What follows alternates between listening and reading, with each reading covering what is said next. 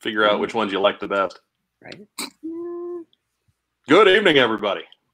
Welcome to our our Thursday night team stream. And I'm Mike, and you see in the Serpentor headdress, Joe Colton is with us. Hello, everybody. And in no headdress whatsoever, the honcho, Mark Weber. Beer, what's up? And our special guests, bottom right, as our special guests always go. Paul Allor is here. Hello. Everybody, There we applause go. for Paul Allor. Applause for That's Paul. Oh, thank you. Thank you. We hear your virtual applause. Getting ovation. How is everybody this evening? Not bad. All right, good. One of Good. us You want to expand on that a little bit? Just not bad. Yeah. Anything interesting happen? No, um, no, been a pretty slow week. Do you Not have a going on. do you, do you have a new and interesting short round anecdote before like like a pre Twitter spoil? I do not. No, he's he's not been doing much lately. I would put him on camera, but he's sleeping right now. So if he wakes up, I'll scoop him up as he walks by. All right, that that sounds good. That sounds All right. good. Sounds good. We uh we are here as part of our celebration for Cobra Converges, which is how I was able to guilt Joe Colton into putting on the Serpentor helmet. I think you mocked me. That's usually how it works, yeah. But the, it's the foundations are there in guilt. I'd like to think Yeah. that the lessons, the lessons my Catholic upbringing gave me, are not wasted. I think you had her at this I command. He's like, "You're not dressed up for this." I was like, "Please hold." I was Yeah. excited. I've never, that line's never worked for me. Like your your whole your whole thing is is dressing up in funny costumes. We're part of a part of a team event, and you're you're not going to wear a funny costume. No, no, no. And so she went and put on the, the headdress. It's casual Serpentor. It's it's coming There soon to Yes. the Joe Colton uh, repertoire. It's look for her and uh, look for her when the when the comic the Comic Con business reopens somewhere around 2026. yeah. Someday. One Apparently, day. it's casual Thursday at the Velodrome. Fine. So I was I was out today and I saw that uh, there is a new variant Duke on the stand What? in the classified line. Yes, right here. It's the the Paul Allor Duke. It, um, With the scar in an all new place. sorry, Paul, I couldn't resist one. No, you're good. You're good. Oh, Duke. His his head's over here wearing Beachhead beret. That's Look, that's a that's a pretty big medal to pin to your chest.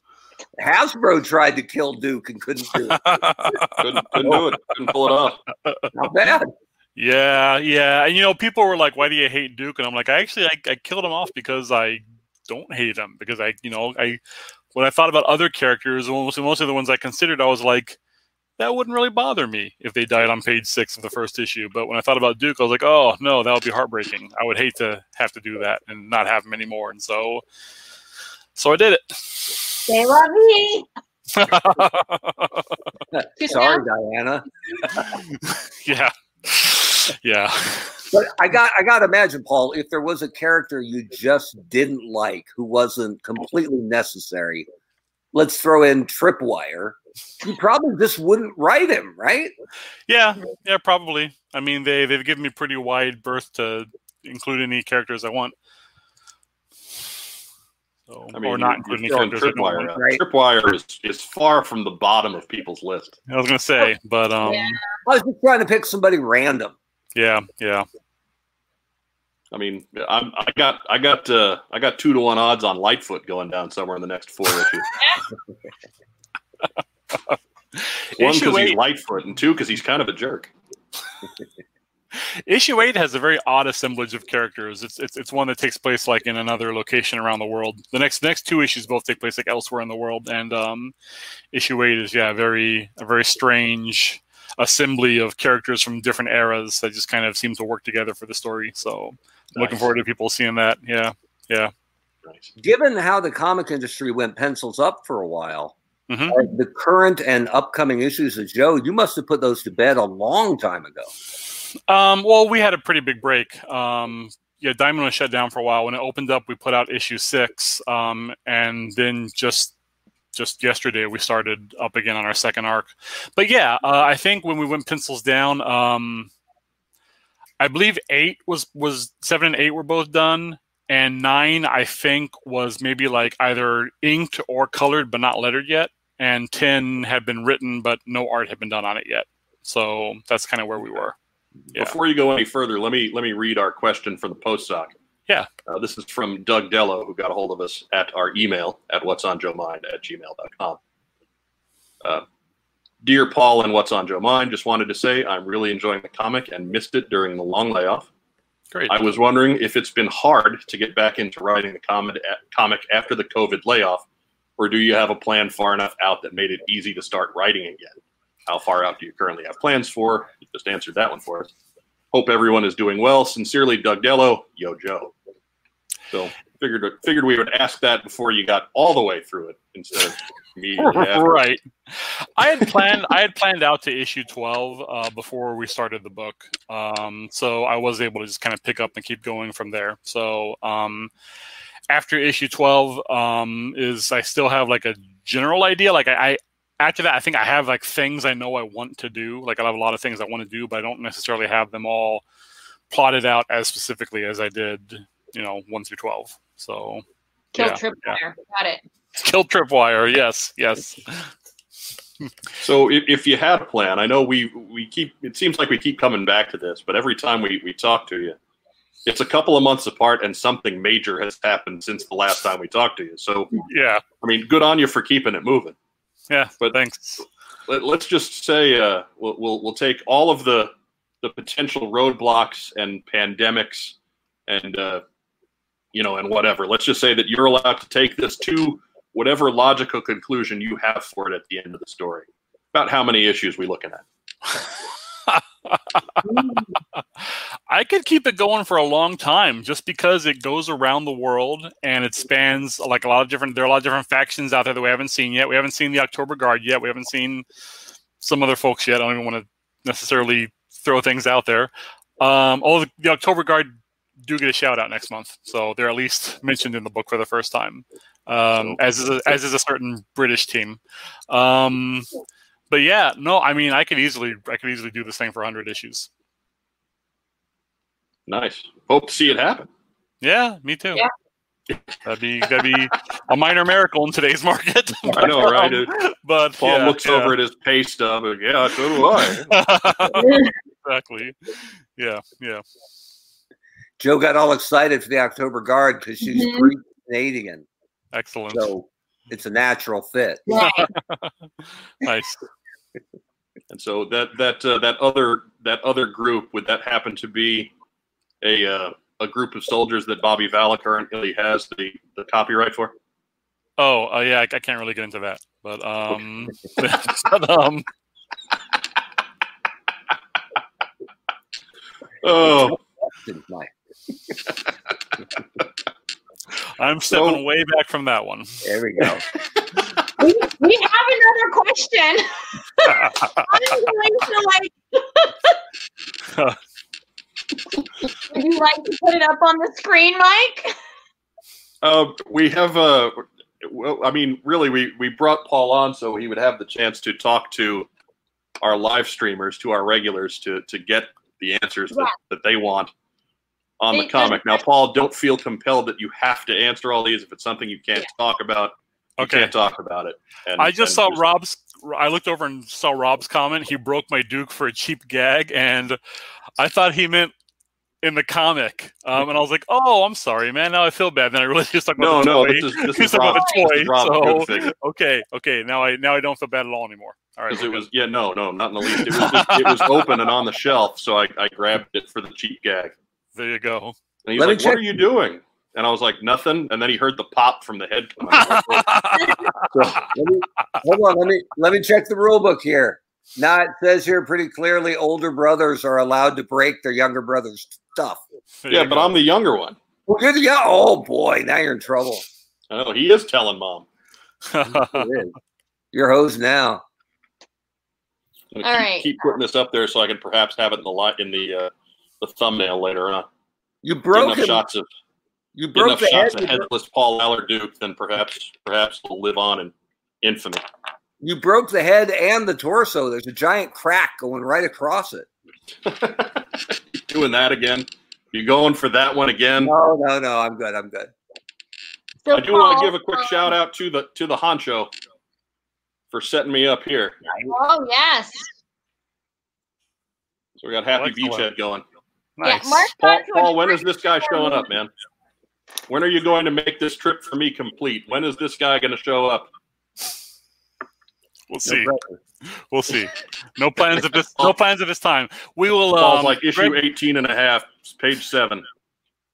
Greg Pak has has a great line he uses for questions like that. He says, uh, "We will. We shall see in the fullness of time." Ooh, there we go. I like that. I like that. That's like when my kids ask me something I didn't quite hear, and I just say sure. They don't sure doesn't mean yes. Sure means dad didn't hear the question. uh huh. Yeah, uh, ice cream? Sure. Perfect. All right. So we have Quick, a we quick have- comment from the crowd. We will turn over to our live streamers. Yes. First up, Mike Layton says, "I really enjoyed your panel at ToilCon last year." Oh, excellent. I excellent. think I think he's talking to you, Paul. I don't think he's talking to me. No. Technically, it was your panel too, but yeah. No, that was. I that was was, a I lot of was. I was just there to to uh, in case somebody rushed the stage. My job was to keep them off. There That you go. was that was really the whole thing. Perfect. Who do we have that's obnoxious and large? Well, we've got Mike. Mike can uh, can play fullback for Paul Allor if we got to get him out there. there you go. That was a fun panel. There was a lot of really good questions there, and I also was. was around for the couple panels before mine, and they they seem to all be really good. We had a good time. We uh, we got to compare your beard to the beards of the, the crowd. There you go. It's a That is uh, something. Like we got nothing going on on this this, this one. like you win the beard off right there. Unless Joe Colton's got something in the in the uh, the cabinet. Yeah, cosplay beard. there you go. Maybe she can maybe she can redo her clutch cosplay from last week. Maybe. All right, the A-lister, Alistair Keffer, has our first real question. What has been Paul's favorite story arc? In my book, And you, I, I guess. Yeah. Let's go with that. um, boy, that's that's that's a Which tough one are you I most mean, proud of? I mean, number seven, the one that came out yesterday, has been my favorite issue. Yeah. Um, yeah, I mean, a lot of the other ones have been like really fun. This one, like number seven, wasn't necessarily, I would say, fun to write um, at all. But um, but yeah, it's, it's, it's definitely one the one that I'm the most proud of. So And Absolutely. we are going to talk about issue seven here. So it's, Okay. apologize if uh, you know spoilers. There, we have that spoiler potential. right, Um, if we start talking about issue issue seven in earnest, I will hold up Headless Duke. That is your signal for spoiler. okay. So if if Headless Duke is up, spoiler.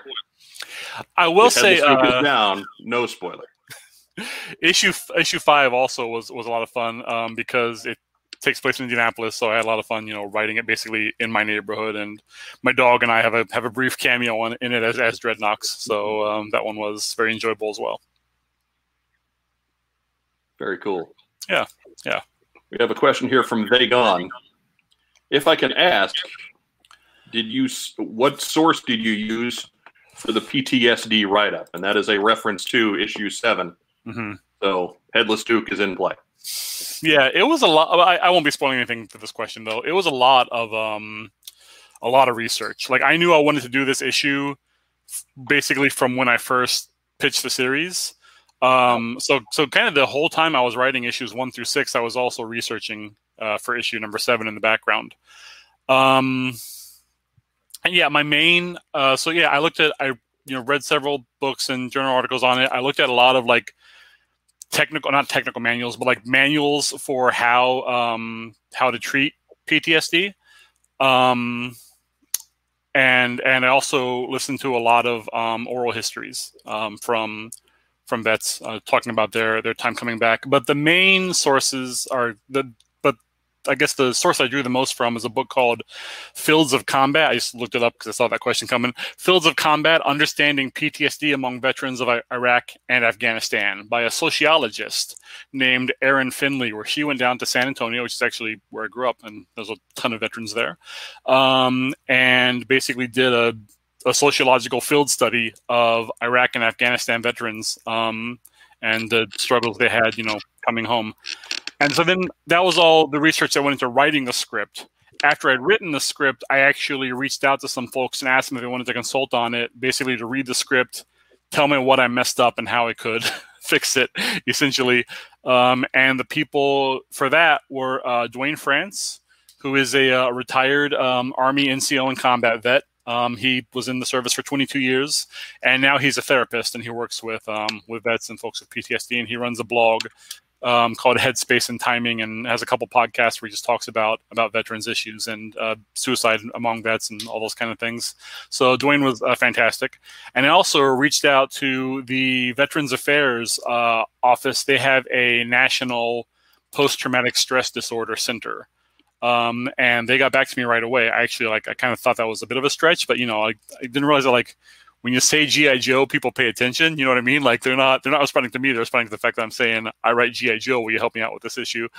Um, and a couple folks there read it. Uh, Margaret Willoughby, who is their director of communications, and a woman named Patricia Watson, who is a uh, a PhD, um, a psychiatrist who works for Veterans Affairs. And um, so yeah, all three of those people read it, gave me notes. They did point out like not necessarily things I'd gotten wrong, with things that like you know maybe I would finesse this a little bit. This could be worded a little bit differently. Like I'm trying to think of an example. So okay, extraordinarily. I mean, spoilers in terms of like I'm saying something that happens in the book, but I'm not like spoiling a an event in the book.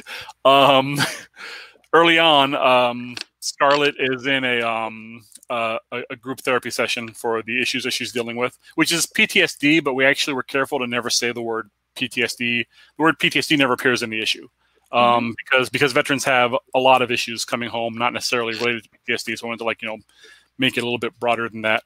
But she's in a group therapy session, and another character is talking about how it was shocking when he came home from overseas to see like how many different kinds of sodas were available here, and just how like there was some cognitive dissonance for him there, um, which is a thing from my research that I saw veterans talking about similar things. But um, in my original script, Scarlett kind of sarcastically said, "That must be really traumatic for you."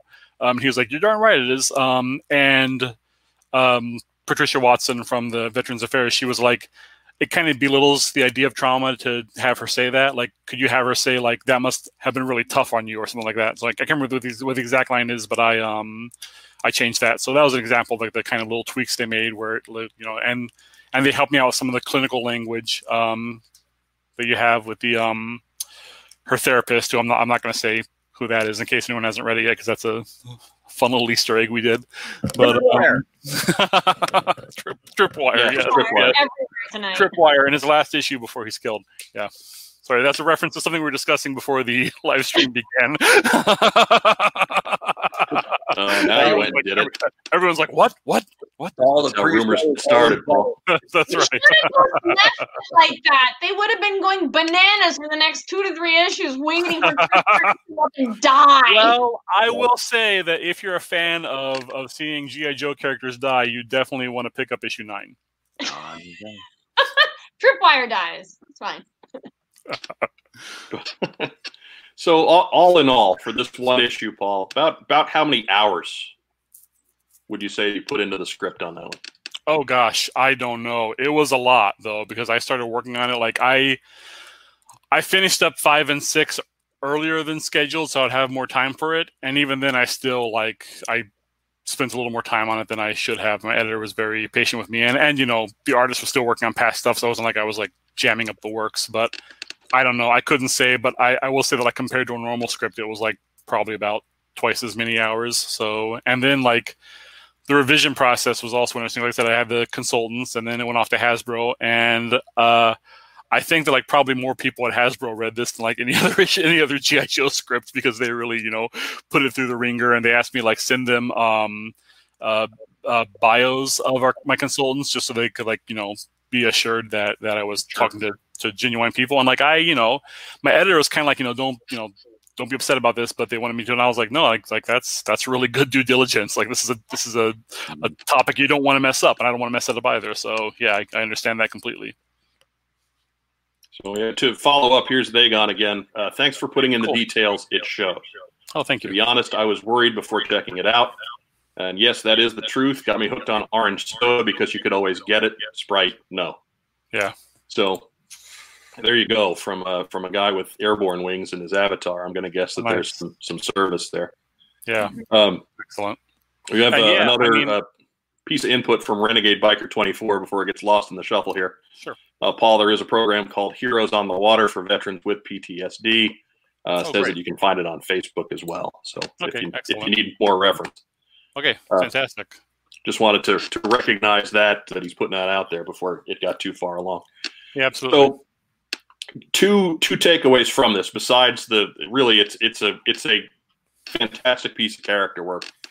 Um, I read it last night. I was dead tired after a full day of work, uh, but I stopped. I read the book, and then I kind of just walked to the kitchen, poured myself a drink of water, sat down, and read it a second time. Like it was that good. I, I needed to to go back and get it again to let it sink in. And um, it what what's what I liked best about it is there's no moments on the second to last page where Scarlett's like, "I'm cured now." You know, it, it's it's it's very it's made pretty clear that this is something that she struggles with now, and she's going to continue to struggle with going mm-hmm. forward. Yeah. And and second off, I mean, really, I mean, we really felt the loss of this guy Yeah. For the first time. It took seven issues, you know, six and a half issues since he's dead, and we're really getting the effect of that for the first time. So it, it, there, there was. This is really a. It's it's a well crafted issue that stands out in a series of well crafted issues. Well, thank you.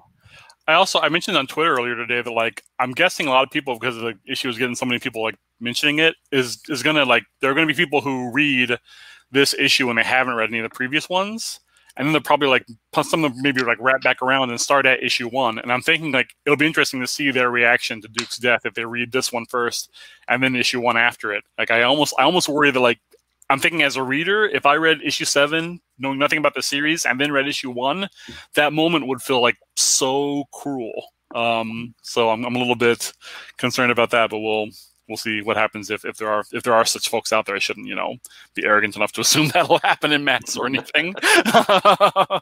So we we talked some about the the psychology aspect of this. We got a question here from Matt Rubin. Who do you turn to to see if your military terms are correct? Um, various folks in my family and friends. I mean, like I come from military families, so like yeah, I I do not suffer for vets um, in my life. I, I um, both my dad and my stepdad were career Air Force enlisted guys. Um, so yeah, that's um that's not an issue. But um, and also Duane, uh, my consultant on on number seven, he was like, if you ever have any other questions, hit me up, let me know. So I was like, yeah, definitely. I will say that one thing that like um, it was Hasbro, Hasbro who wanted to sort of move toward the you know idea of this being a a defense force that's drawn from the civilian population, um, and like when they kind of im- put that on me uh, in the planning stages, I did realize that like okay, that just made my research a lot easier. You know, um, like that's um, you guys did just do me a favor there because I, I have a lot a lot fewer. Uh, military terms and military procedures that I have to have to stick to. Um, so yeah, yeah. So it hasn't it hasn't come up a whole lot, but when it does, I definitely have a lot of people I can talk to. Excellent. I, I still say you should take my suggestion and make Flint a, a member of another team who really hits it off and, and buddies up with Frontier. I still say you should do that. Excellent. I Just will. to make everybody wig out. Also, uh, I just noticed Duane is uh, is in the chat. Headspace and timing, I believe that is that is uh, Duane France himself. So, um, hey man, He's just, he's saying it doesn't happen like that. Yeah. I'm not sure what that's in reference to, but yeah, me neither. thank you for showing up, Duane, and, and for, for contributing. I think maybe what you said about the end of the issue not having like a big moment of Yeah. yeah, that could be it. Gotcha. That makes sense. That makes sense. Well, Paul, you said that before you even, when you were making the initial pitch to write Joe, you had this topic or this issue in mind. Mhm. Had you already planned that it would be Scarlett, or did you just know you wanted to tackle this issue and then chose the the lead later? I think I already had Scarlett in mind. Honestly, like it's been we're talking about like you know over a year and a half ago. Um, so I, I I think I might have had Scarlett in mind. If I didn't, I landed on Scarlett very very quickly. So yeah, And one of the things I, I really liked about the issue, separate from the uh, the PTSD and trauma storyline, I really liked how it characterized the brotherhood between of soldiers between Scarlett and and Duke because in in popular media uh, and even in GI Joe, the female characters are often defined by their love interest, Yep. and the fact that they had a connection that was genuine and genderless, yeah, I thought was really really cool, and you don't you don't see that enough. yeah, yeah. That was really important to me that that their their relationship in this issue just be like one of you know brothers and sisters in arms. Um, yeah, yeah, absolutely. I will say there was some concern um, when I picked Scarlett that like it would play into the stereotype of like women not being as in control of their emotions. Um, and I kind of like kind of had to assure some folks early on that like you know this issue is going to make it very clear that this is you know that this is an issue that a lot of different people face, and she won't be the only only vet in the issue that will be that we'll be looking at. Um, so and yeah, I mean, and and that'll be a, a I think a complex and nuanced enough portrait that no one's gonna no one's gonna come out of it thinking that. But it was it was good to get that note early on though, since it was something I was able to to keep in mind. It, it not, helped me not only with the with the gender thing, but just with you know making sure in general to to make it a treat it as a, as a complex issue that everyone has to deal with in their own way. Speaking of basing characters, and I'll I'll throw spoiler Duke up one more time. Um, Roger, the the character who Yeah. uh, has the issues with the soda, is he based on anyone in particular from Joe Mythos? Uh, is he one of the case studies that you studied? Uh, what what's up there? You seem to have a bit more personal depth than than you know. We, we you spent a lot of time getting into his specifics than many other characters in the book. Yeah. Um, it was a lot of it was drawn from from my research, like different things he said, you know, were different things I'd seen in, in, in oral histories and in the, the case studies in the fields of combat book. Not not based on any particular person that I know in real life, though. No. Okay.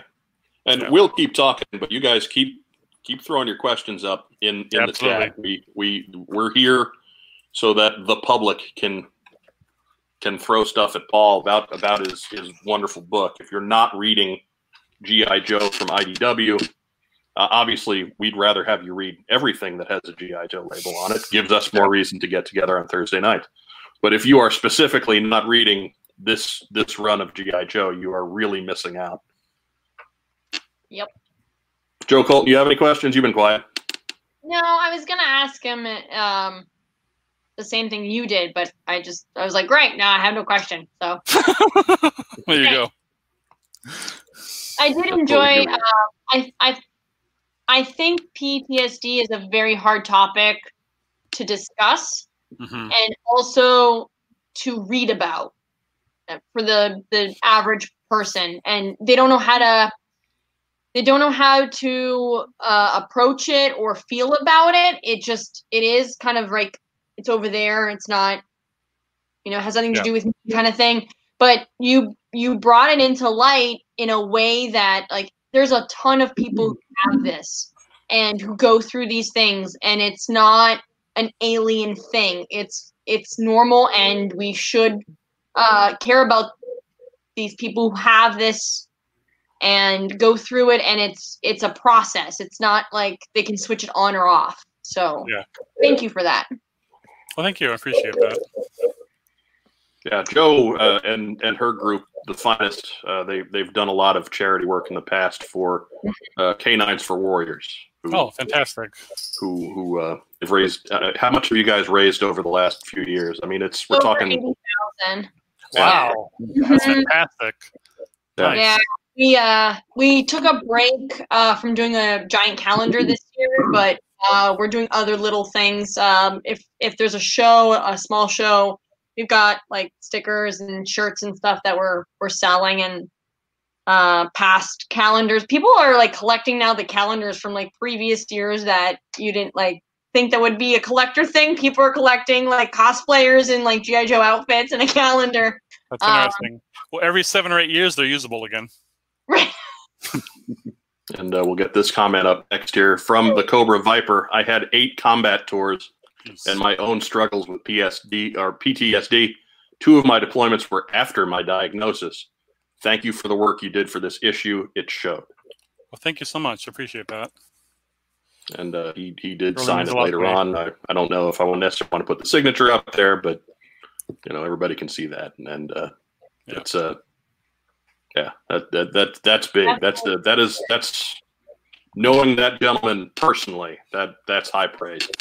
Mm-hmm. Thank you. Thank you. That, that- I mean, honestly, that that just means so much to me. The um the response from folks in the military community to this to this book has just been incredibly heartening. Honestly, Okay. It- it- I mean, it's like when I hear comments like that, like I don't hmm. really like. I don't really know what to say because it's honestly somewhat overwhelming. Well, it had to be hard because you, you had to know this was going to be an important issue. Mm-hmm. And you know, you just know when something you're working on is extra good or extra special, but you had to wait, right? You had the extra wait before this could come out. So Yeah. you had to have a ton of anticipation for, right? And not, not, to, not to toot your own horn, but I'm sure you knew this was a really seminal issue and couldn't wait for people to be able to digest it and get some feedback.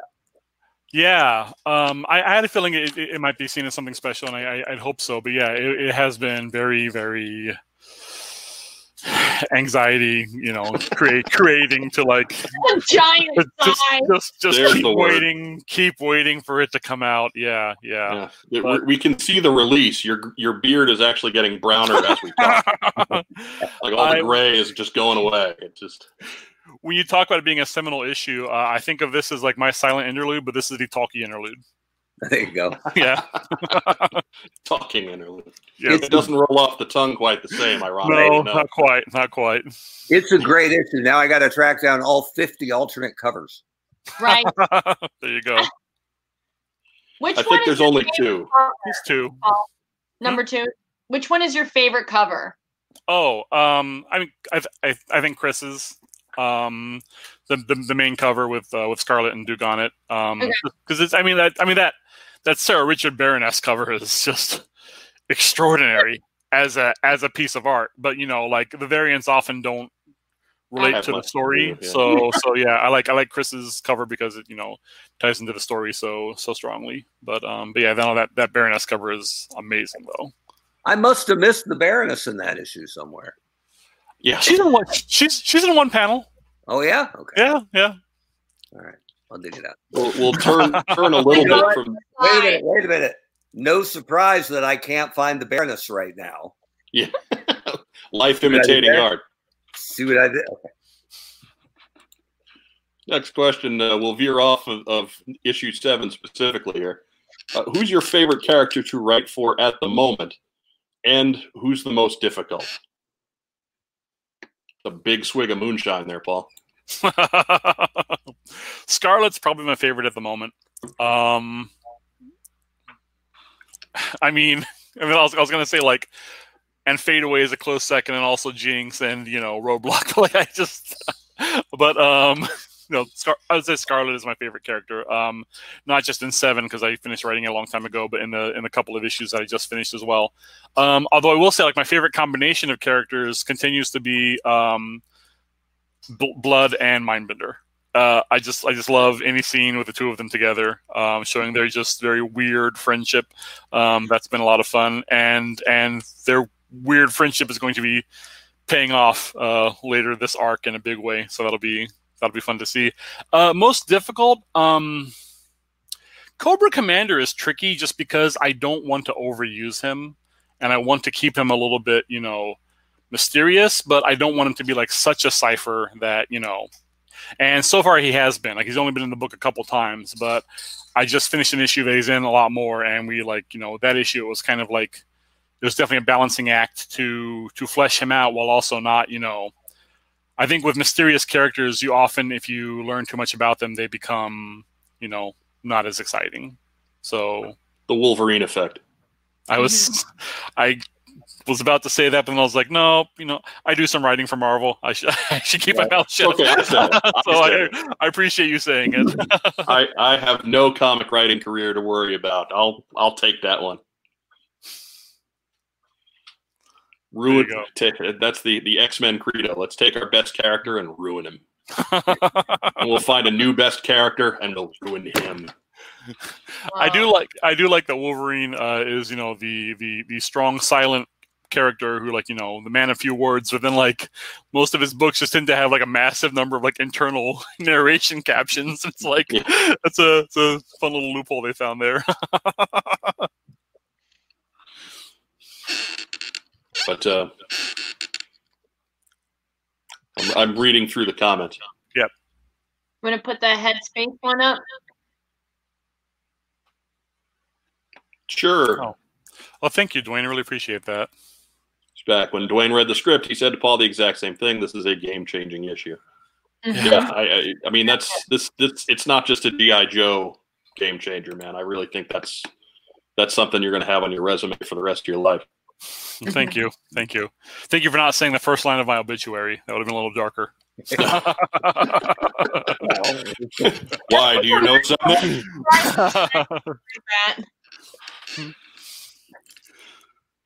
So, um, I, I guess question is, uh, Paul. Now that you've you've done all this research on it, what more can be done to help our veterans that are dealing with this situation? What do you, where do you feel the weakness is in, in how we're helping these folks? I honestly like I that's above my pay grade. I mean, I, I researched, you know, I researched what it's like to go through it and the treatments for it, but like, you know, I mean, obviously there are short shortcomings and but I would direct people to to Duane's blog, the Headspace and Timing in his podcast, because that's a big part of what he deals with is is getting resources out to people and all that kind of thing. So yeah, there's um it's it's a really it's an excellent question and it's a question that should be asked. I don't want to pretend like I'm enough of an expert on that aspect of it to speak intelligently about it. That's fair. Yeah. that's fair. I have a spoiler question. Sure. Will this issue come back around in future issues? Um, not immediately. Okay. Possibly. I mean, you know, like I said, the past issue twelve isn't really broken down issue by issue, but not um not immediately. Like I said, the Mhm. next couple the next couple of issues actually um depart from our team altogether, um, and they both take place with like completely new new characters, not new to GI Joe, but new to our book and other parts of the world. So. Um, and, and then we come back to our team for a little bit, but yeah, um, It's happening. it's happening. We've talked enough times in the last few months. I know your fake outs, Paul Allor. You're not you're not hiding this from me. Your your games your games are nothing to me. Uh-huh. You're just jealous that my character that I love so much is in it so much, and yours is not. I, I I am not. I, I really don't. I, I I'm I'm good with any GI Joe that's being done well. You just want Beachhead all the time. There you go. No, no, I don't. That's not true. I loved just- Renegade. He was nowhere close to Renegade. Hey, Paul. Right. Um, given that uh, the the closeness of that Scarlett and Duke had that you made clear in this in this comic, just as you know, uh, brothers and sisters in arms, Mhm. and that there's one guy. I mean, not even chiefly responsible, specifically responsible for Duke's death. Is that some kind of vendetta or showdown we might see explored down the road? Or is that is that a, uh too loaded? question? He's grinning. Yeah. Never Who mind, knows? Wow, that's a good idea. I need to write that down. right? You never Uh, thought of that. Okay. And here it is on voice again. You've made him nervous. um. Yeah. Hmm. That's a good idea. I'll have to give you credit for that if, if that ever happens. Something to think about. Yeah. Oh, you know there what? you go. We're, Yep. we're breaking the news right there. If it happens, I'll be rooting for the redhead. That's a honcho news break. Okay. We need to get a sound effect for that. Surprised you were voting for the ginger. so will I. Yeah. Just it's for solidarity. Mark's going to put a red streak in his ponytail, There you go. or a, a yellow streak in his ponytail. As Perfect. long as Scarlett doesn't put a blonde streak in her hair. Yeah. I think we're good. Okay. Good. Thank you. Well, be, think- care- be I think- careful. You might get that in feedback from the company. Hey, uh, put some gold on her. I think Already we're all right. Sorry, too late. Chris is pretty happy with uh with with his Scarlett design. I think he's he's pretty proud of that one. So tell us tell us a little bit more about the relationship you have with Chris working on the book. Do you Yeah. iron out any kind of any kind of visuals with him, or do you just kind of leave that in up to him to, to play with? Uh, Chris and I, and I have known each other for like I think about eight years now. Um, he actually, I I did, as some of you will know, a uh, a four issue GI Joe fill in um, a long time ago, at the end of Fred Van Lente's run. Um, and the first two issues of that were telling like stories about different Cobra commanders throughout history, and the stories were all like three to five or six pages each, and they had different artists doing them. And Chris actually did the one about the Cobra commander, like from way way back who like knew knew uh, Dante. Um, and um, and so that was how we met was working on GI Joe together. Um, and then we talked about doing something together uh, on a creator own basis. And after several years of kicking ideas around and pitching to different places, uh, we did a book called Monstro Mechanica together through Aftershock, which um, I think if you enjoy GI Joe and you also enjoy creator owned comics, you should check that out. It's about uh, Leonardo da Vinci and uh, his apprentice and their robot bodyguard. It's a lot of fun. Um, What is it called?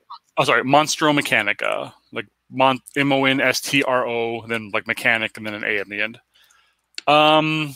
Anyway, so yeah, so then when I was brought on GI Joe, I actually asked my editor, like, I think Chris would be really great for this. Would you consider him? And they, you know, he was already familiar with him, and so thankfully that that was able to work out. So anyway, that was a very long-winded way of saying we actually have a really close relationship because we've you know worked together for so long, and I've you know visited him and his and his wife in uh, the Netherlands. Um, so yeah, we we don't necessarily we, we talk a lot. We don't necessarily like formally work out the visuals on any particular issue, but when I'm scripting, a lot of times I'll be like, "Here's the thing I'm thinking about doing. What would you think of this?" And he'll tell me, you know, what he thinks, and we'll go back and forth on it for a while.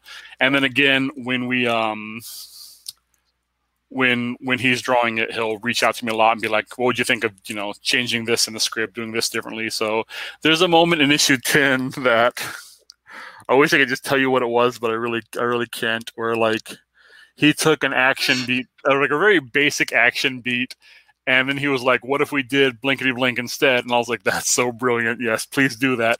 And then when the art came back in, he had added like another element on top of that that just makes it so like weird and creepy and and fun, and I'm just thrilled about it. So um, if you follow me on Twitter, when issue ten comes out, I'll I'll I'll tweet about it in the panel and show you what I'm talking about. But it's um it's just fantastic. So yeah, Chris Chris brings so much to this, and I mean in in you know in issue seven again, like you know um we talked before as I was scripting about all the stuff about you know coming back to her throwing the garbage away coming back to her apartment and how we would you know show visually the different um, her her progress over time. So, and then Brittany, our colorist, also just did like it's not easy to do like to do 20 pages that goes through a year and a half and have to keep on changing the color palette as you like move through the seasons. Um, and she just did a really fantastic uh, job with that and with sort of like also tracking the storytelling and and and the the um, PTSD panels and all that through her through her color work. So yeah. Yeah, I, I really dig Chris's visuals on the book. It, you can Yeah. tell he's he's inspired by the old Sunbow look Mm-hmm. from the old Yeah. cartoon series. It's it's a very very clean, you know, very very uh, '80s look on thing. Yeah, absolutely. True. I, I really, I really like the way he, um, he, he ties their their look into their old '80s uniforms, but in civilian clothing, like Lightfoot with the, the three grenades printed on his shirt. That was just so Yeah. so funny. Um, yeah, and the the character in in GI Joe Seven who, you know, is obviously a, a future Joe. Um, yeah, Yeah, I, I picked him out on the first reading and, and threw Yeah. uh, threw my brother for a loop on that one. yeah, absolutely, absolutely. Hey, check out this guy. Oh yeah. Uh huh. Uh huh. It's a lot of fun. So, question here from Matt Rubin again: How many GI Joe's characters do you have on deck to introduce in your current run? So, I guess we're looking for a number here, Paul. Can you say? Do you know the number? Um, in the next issue, issue eight, there are like four. I- I'm including Cobra in here as well. Um, there are four characters um, that you've seen before in other iterations, but that haven't been in our book yet. In issue nine, again, I mentioned the Dead Joes. Um, uh, issue nine has a lot of new characters. It has, um, like I think, like eleven. Yeah, Oh wow. um 11 characters that are existing joe characters that and that time it's, it's all joes no, no cobra characters that we haven't seen before. Um and the, the people they're facing off with in that issue are are are new characters. Um yeah so that's and then then we come back and stick to some of the characters you've already seen for a while. So issue 10 we introduce a new villain so that's that's a lot of fun. Cool. Go back to your research here. Barking Fridge has the question Did you research from a broad historical perspective of PTSD, such hey as mike the i can't hear you can you hear me still Yes. I hear you, Paul. Can you hear Yeah, me? I, I don't have any volume right now sorry i don't know what's going on Okay. Doot, doot, doot. Let me try to plug in my headphones a little more. There you go. No, they seem okay. That's hmm. weird. Can Let me try hear us now? unplugging my headphones and just using my computer's mic. All right. This is usually my role. Yeah. Yep. Filling in for the honcho here. Normally he's the one whose Yeah, headphones break right? down. I got out honchoed. I'll warn him when he gets back. Your superpower is like, Oh, look at this. ah! Bye-bye. It's short round. It's a hot dog. Oh, we can't hear you, Paul. You Paul, you're muted you're muted. Yeah. Maybe if we do this, speak no evil, we can hear you. I'm sorry. Here we go. There we go. Wow, I was talking a lot. Yeah. You gotta love live streams, man. You gotta love. Uh-huh. Yeah. So let me know if we get an echo. Um, but um, if you guys can hear me all right, I guess we can just do this for a bit. Yeah, you're good. Okay, excellent. Yeah, nor normally it's only Joe Colton breaks things. So or the honcho with his his earphones. Yeah. I got a bad set of bad headphone set. What can I? Anyways, we'll go back to Barking Fridge's question here. Did you research from a broad historical perspective of PTSD, such as the Patton incident, or did you want to keep things in your head current and focus purely on the last couple decades? Um, yeah, it was pretty much the last couple decades. Um, most of the oral histories that I that I read were from um, Iraq and Afghanistan veterans. The um, like I said, the Fields of Combat book um, deals with Iraq and Afghanistan veterans, and um, and all of the stuff I read on on treatment. I tried to look at very current stuff because I didn't want to accidentally put something in that you know is no longer used or has fallen out of fashion in, in, in therapeutic circles. So yeah, no, I- I did I did try to look at look at current stuff. Well, the name of the book is A Soldier's Heart, which is a Civil War um, name for what we now would call PTSD. So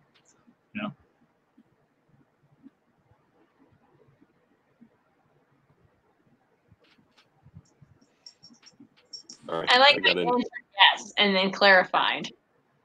what's that? Yeah, somebody threw a somebody threw a question in there in between the question I was trying to answer in the chat. So Oh, okay. Because I mean I I've given up trying to get Joe Colton to do anything special for our podcast. So I'll just throw on a scary helmet. It's enough we get her to show up, frankly. I mean, Paul, this is what? This is the fourth time you've been on the show. It's the first time you've met Joe Colton. Am I right? It's true. Yeah. I'm like Pokeroo. as as I go go after uh, the person who's been on the program for like four years on attendance. that's, that's a smart thing to do. Find your longest tenured co-host, slag them on attendance. Good plan. Perfect. I know how to keep this crazy train rolling. oh, next question. Um, comic shops. If you're if you're in an area that has one, a lot of smaller places don't. Uh, if you go to there's a website called comic book comic shop comicshoplocator.com that you can put in your zip code and find comic shops near you. Um, if you are a digital reader, you can get them on a website called comixology.com.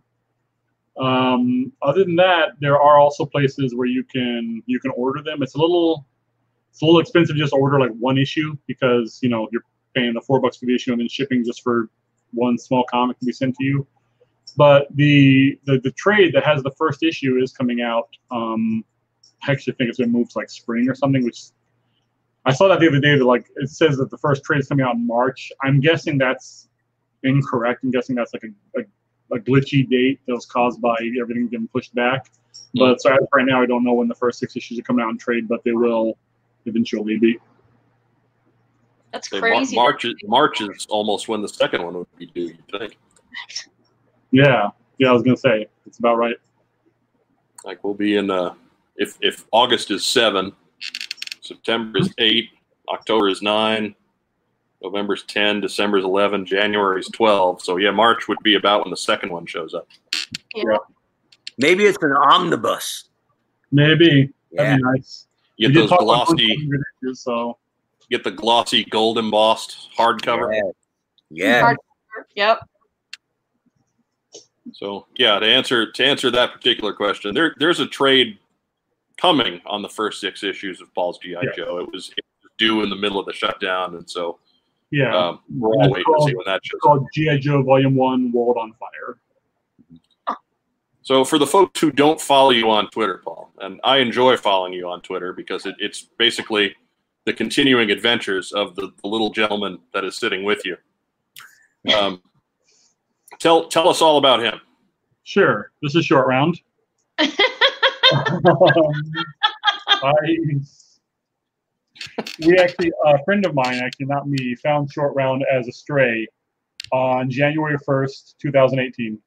Um, so that was when he kind of crashed into my life. Um, he didn't have uh, a tag, didn't have a chip, um, wasn't neutered, and um, was emaciated. So we think he'd been on the on the street for a while. Was not trained at all. Like would actually choke himself on a leash when we first put him on one, um, and didn't like to be touched at all. So he was basically a cute little mess. Um, we looked really hard to find his owner. Couldn't. We suspect he was probably dumped.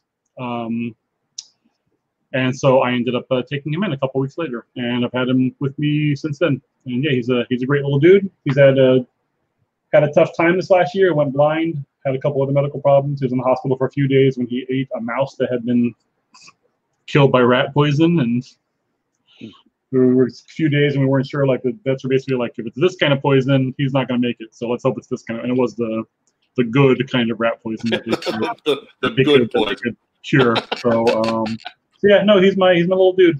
Um, he's a good guy, and yeah, I, I, I do tweet and uh, Instagram about him quite a bit. And as I said, he was an issue four of uh, of GI Joe along with me, so that was a lot of fun. He- I actually round that- two is a dreadnought. Hmm? Shorty is a dreadnought. Yes, Shorty's a dreadnought, and so am I apparently. I actually, uh, I asked Chris. I was like, since issue uh, four takes place in Indianapolis, you know, would you mind just like drawing short round into the background somewhere, just like you know, he's so he's still alive in this in this continuity after most of Indianapolis has been killed. Just have him like you know walking down along the road somewhere in the background as they're walking by or something. And Chris was like, Chris was like, well, I don't like the implication that, means you're dead. um, so I'm gonna draw him with you. Or, or yeah, yeah. Um, so I was like, all right, that that works too. That's cool. So that was how that ended up happening. So I didn't I didn't ask for myself to be drawn into the book. I just asked for Shorty to be drawn into the book, and Chris decided I need to come along with him. So Oh. yeah, So, were you guys in the the chopper that went down, or were you in one of the ones that survived?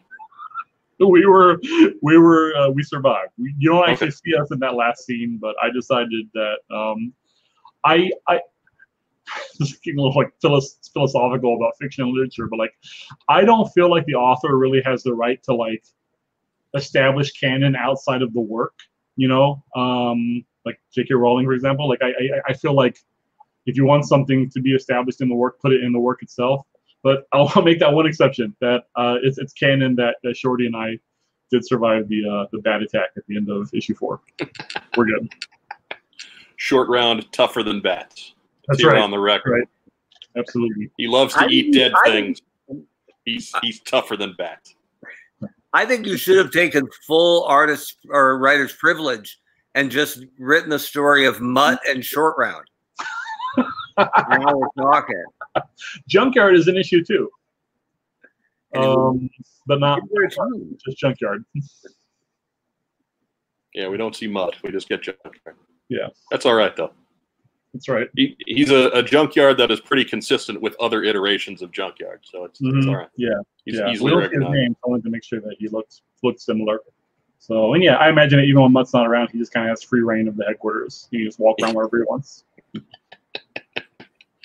But much like Shorty, eating whatever dead things he comes across.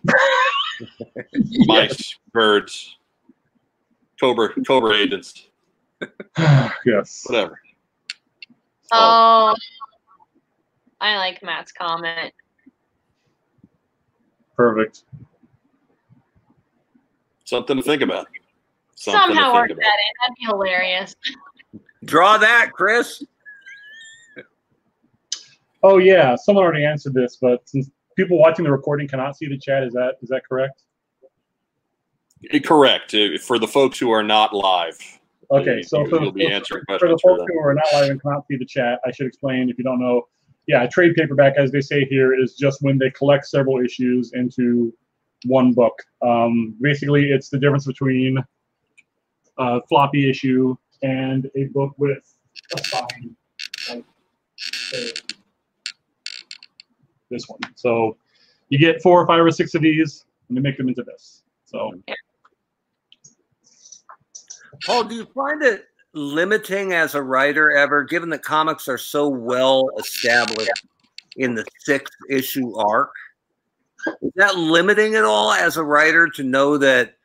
I, I don't know that anybody is ever told that they have to do that, but I'm sure it's at least encouraged. yeah, Keep your stories in a nice six issue rhythm because they trade up so well.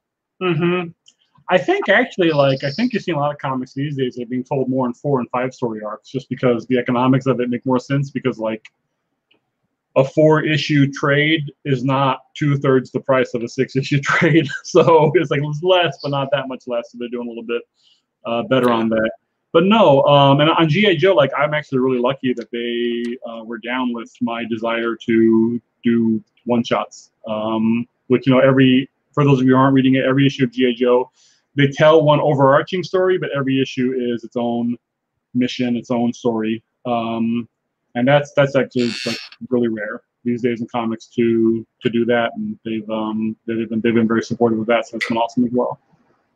Yeah, really Hasbro and IDW have been great about you know letting us do a lot of what we what we would like to do. I mean, including like issue seven. Like this is not you know an issue that was I'm sure an easy approval for them. So but they were they were incredibly supportive of it from the beginning. Was it Even the, though- the wa- was it still uh, Chris Ryall who who signed off on that one, or is was it the new new leadership? No, it was Chris. Um, but I don't know like how.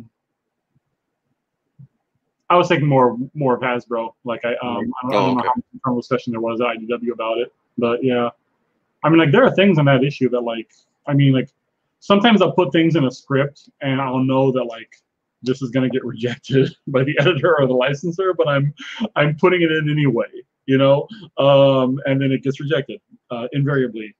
And in the you want to hold up hold up Duke Put 'em up.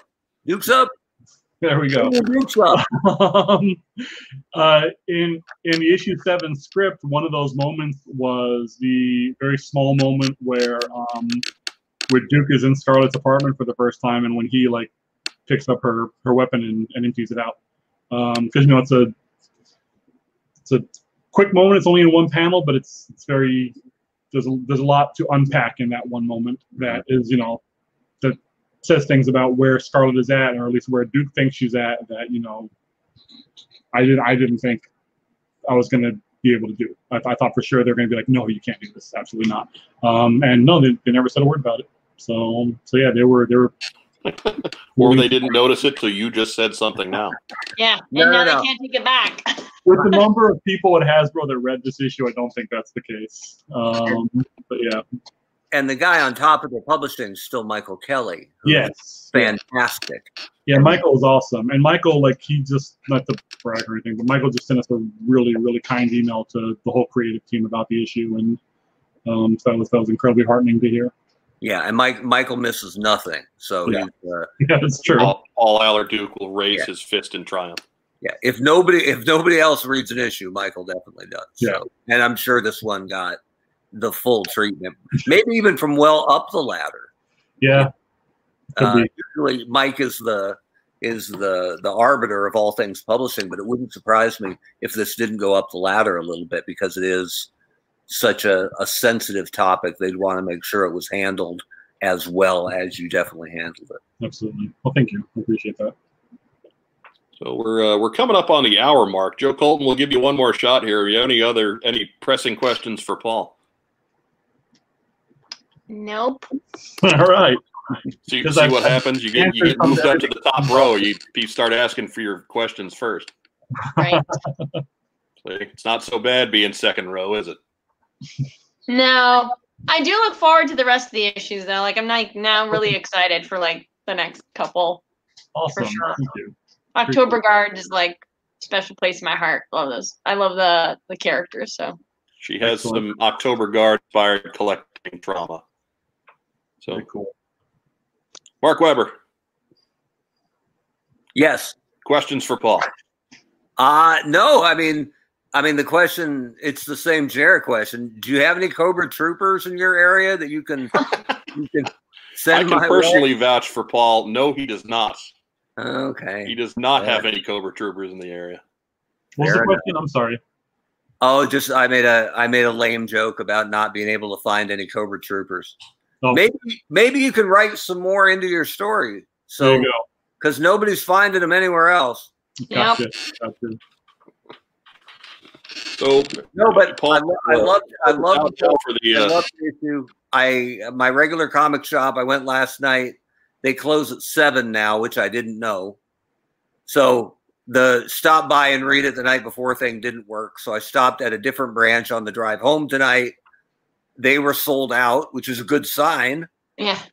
And then so I had to hightail it to make it to my regular comic shop by six fifty eight while they're trying to pull down the thing and like I no. I got Did a you stick your card. foot in got the door? yeah, don't you know who I am? I got a podcast tonight. Give me my GI Joe, I'm on what's on Joe mind, right? and they look back at you and they say, "What?" No, they, they're like, you know, Mike Irizarry. I do. At which point they slam the door down harder, That guy. Damn. so hard your teeth rattle. I'm that guy. I'm the 658 guy that every store hates. that was me tonight. Yep.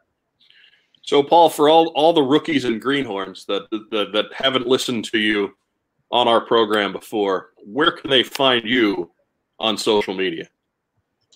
Uh, Twitter um, at Paul Allor. That's where I spend the most of my time on social media.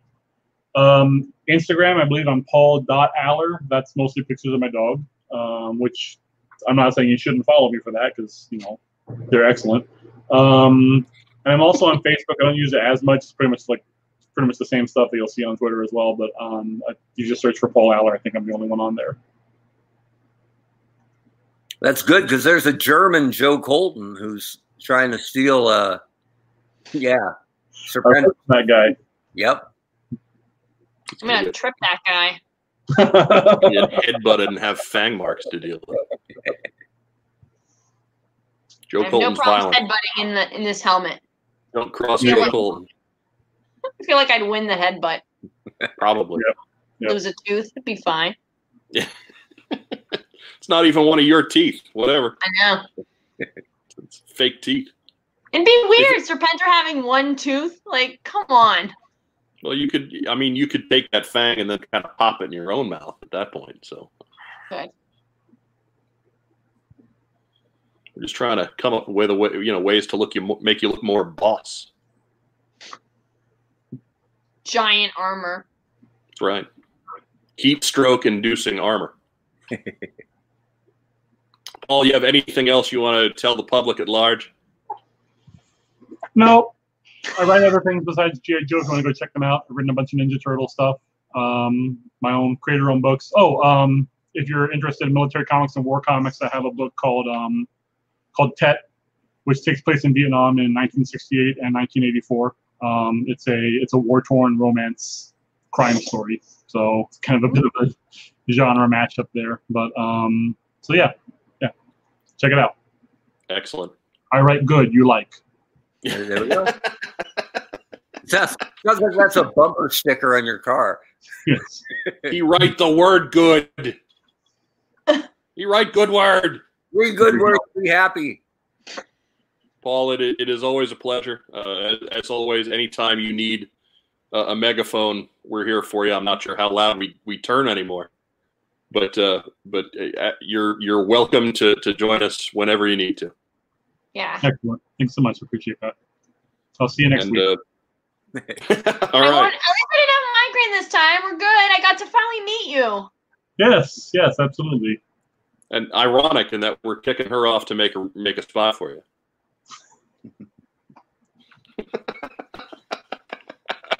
I can't win with Mike. Uh, we might have to have she might have to show up as our guest then. Tough crowd. But Don't bark. It's done an hour. Right? For my co-hosts Joe Colton and Mark Weber, our Hey, guests. Paul Allor and Short Round, Mike Irizarry. Thanks for tuning in to What's on Joe Mind. We will catch Bye, you again next time. Have a great evening. Beer. Right.